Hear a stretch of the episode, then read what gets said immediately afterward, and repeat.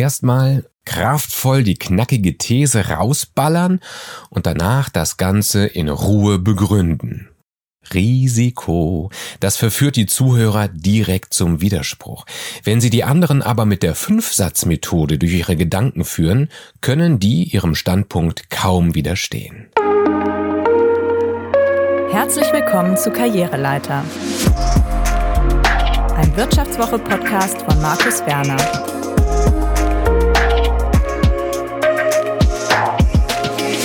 Und es freut mich sehr, dass Sie dabei sind. Nicht alles, was im Interesse Ihres Publikums ist, ist im Interesse von Ihnen als Redner. Diese Erkenntnis finde ich wegweisend, wenn Sie sich gerade überlegen, wie Sie als derjenige, der seine Zuhörer überzeugen will, am besten auftreten sollten. Denn deshalb reden Sie ja vor anderen. Sie wollen sie überzeugen, sei es von Ihrem Können, Ihrem Standpunkt, Ihrem Produkt oder ihrem Charisma. Egal, ob sie auf dem Podium für ihre Branche oder Partei sprechen oder einen Kunden zur Unterschrift bewegen wollen. Wenn sie also für sich geklärt haben, wovon sie überzeugen wollen, sind sie beim Wie.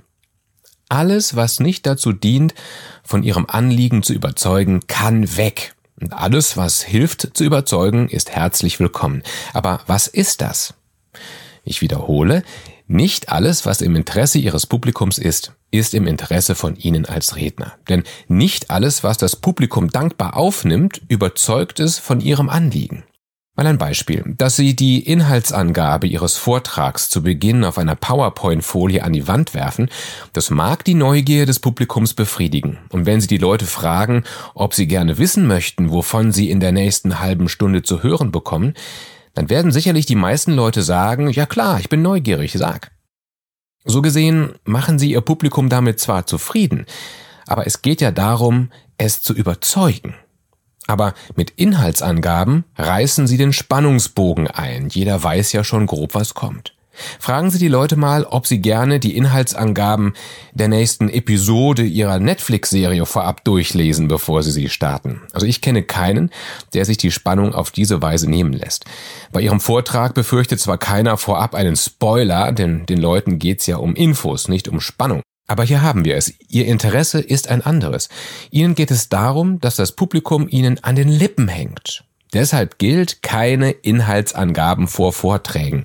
Sie profitieren, wenn das Publikum fragt, worauf will der oder die hinaus. Und so gesehen ist es einleuchtend, dass es auch keine gute Idee ist, in einem Vortrag oder einem Statement direkt seine in einen knackigen Hauptsatz gepackte These als erstes rauszuposaunen.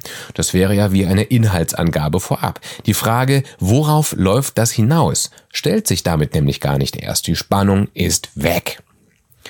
Okay, eine fesselnde Dramaturgie ist umso weniger wichtig, je kürzer Sie brauchen, Ihren Standpunkt unter die Leute zu bringen. Wenn Sie Ihre Kollegen zum Beispiel überzeugen wollen, für den Betriebsausflug dieses Jahr eine Städtereise zu planen, dann ist es fast egal, ob Sie sagen, ich bin dafür, dieses Jahr eine Städtereise zu machen. Die vergangenen fünf Jahre waren wir doch immer schon im grünen Wandern. Oder ob sie sagen, die vergangenen fünf Jahre waren wir doch immer schon im grünen Wandern, ich bin dafür, dieses Jahr eine Städtereise zu machen. Aber wenn Sie Ihr Publikum bei komplexeren Fragen mitnehmen wollen auf eine Gedankenreise, dann sollten Sie eine Dramaturgie aufbauen mit der Fünf-Satz-Methode. Auf den Punkt gebracht funktioniert die so. Erster Satz. Warum rede ich? Hier geht es um den Anlass, also das Thema. Zweiter Satz was ist gerade? Hier schildern Sie die aktuelle Ausgangslage. Dritter Satz, was müsste sein? Hier erklären Sie das Ziel, das aus Ihrer Sicht erreicht werden soll. Vierter Satz, wie lässt sich das erreichen? Ihre Lösung dann bitte hier. Fünftens, Schlussfolgerung. Geben Sie konkrete Handlungsanweisungen an die Hörer, damit sich wirklich etwas in Ihrem Sinne tut. Das bedeutet natürlich nicht, dass jeder Punkt wirklich nur aus einem Satz im grammatikalischen Sinne bestehen darf, sonst wäre der perfekte Vortrag immer nur 45 Sekunden lang. Machen wir es mal am besten konkret. Erster Satz. Warum rede ich? Wir befinden uns in Deutschland mitten in der Mobilitätswende. Da werden auch geltende Geschwindigkeitsregelungen hinterfragt. Was ist mit den Tempolimits in der Stadt? Zweiter Satz. Was ist gerade? Zurzeit verlieren Pendler jedes Jahr im Stau unserer Städte Tage an Lebenszeit und der CO2-Ausstoß von Autos mit Verbrennungsmotoren heizt den Klimawandel an. Dritter Satz. Was müsste sein? Wir brauchen eine praktikable Lösung, um Stau und CO2-Ausstoß in unseren Städten in den Griff zu kriegen. Vierter Satz. Wie lässt sich das erreichen? Es gilt als erwiesen, rollt der Stadtverkehr bei Tempo 30, passen durch den geringeren Sicherheitsabstand mehr Autos auf die Straße, ohne dass es sich ballt. Außerdem wird bei geringerer Geschwindigkeit weniger gebremst und beschleunigt. Beide Effekte lassen den Verkehr besser rollen. Es gibt weniger Stau. Der Schadstoffausstoß von Autos bei Tempo 30 sinkt zwar nicht unbedingt im Vergleich zu Tempo 50, weil bei Tempo 30 nämlich viele Autofahrer in den dritten Gang runterschalten und hochtouriger fahren.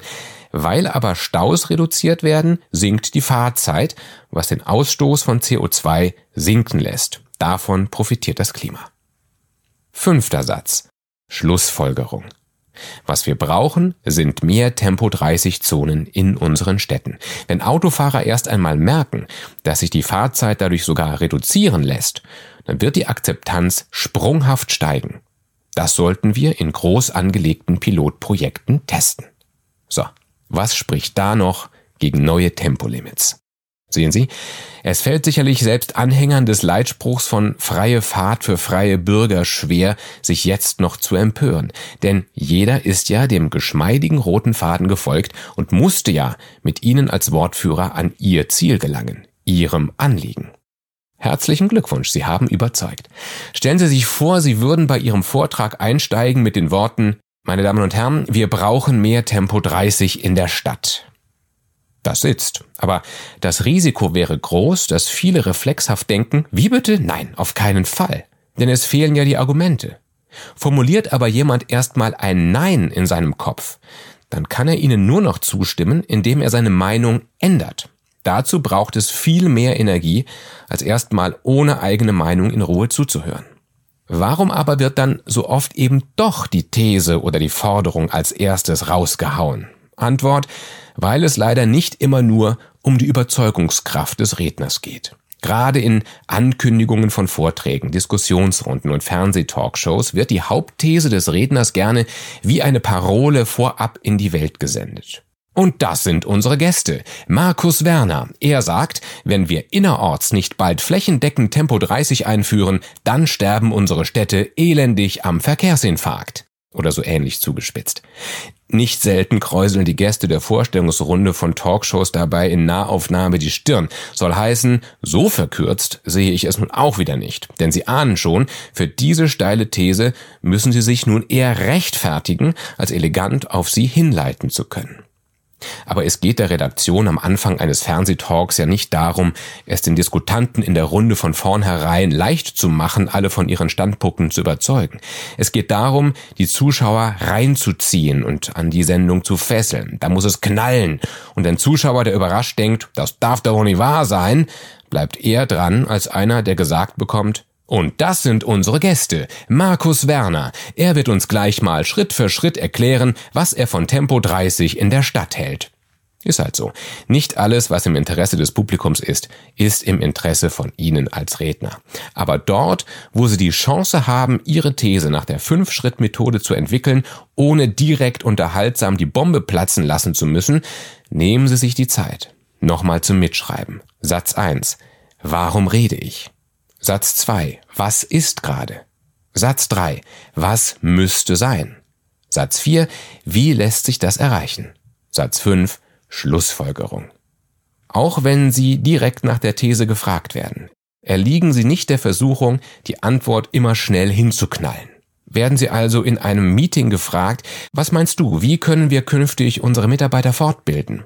Dann antworten Sie nicht direkt, und wir sollten in Konferenzen einfach mal gemeinsam Vivo-Podcasts hören. Die Leute würden vielleicht stutzen, sondern führen Sie elegant in fünf Schritten dorthin. Das ist doch eine einfache Übung. Sie haben schließlich alle guten Argumente auf Ihrer Seite. Das war Karriereleiter, ein Wirtschaftswoche-Podcast. Neue Folgen erscheinen jeden zweiten Mittwoch um 15 Uhr. Mehr Infos über Markus Werner finden Sie in den Show Notes. Unser Podcast wird produziert von Alexander Voss, Anna Höhnscheid und Ellen Kreuer. Herzlichen Dank fürs Zuhören.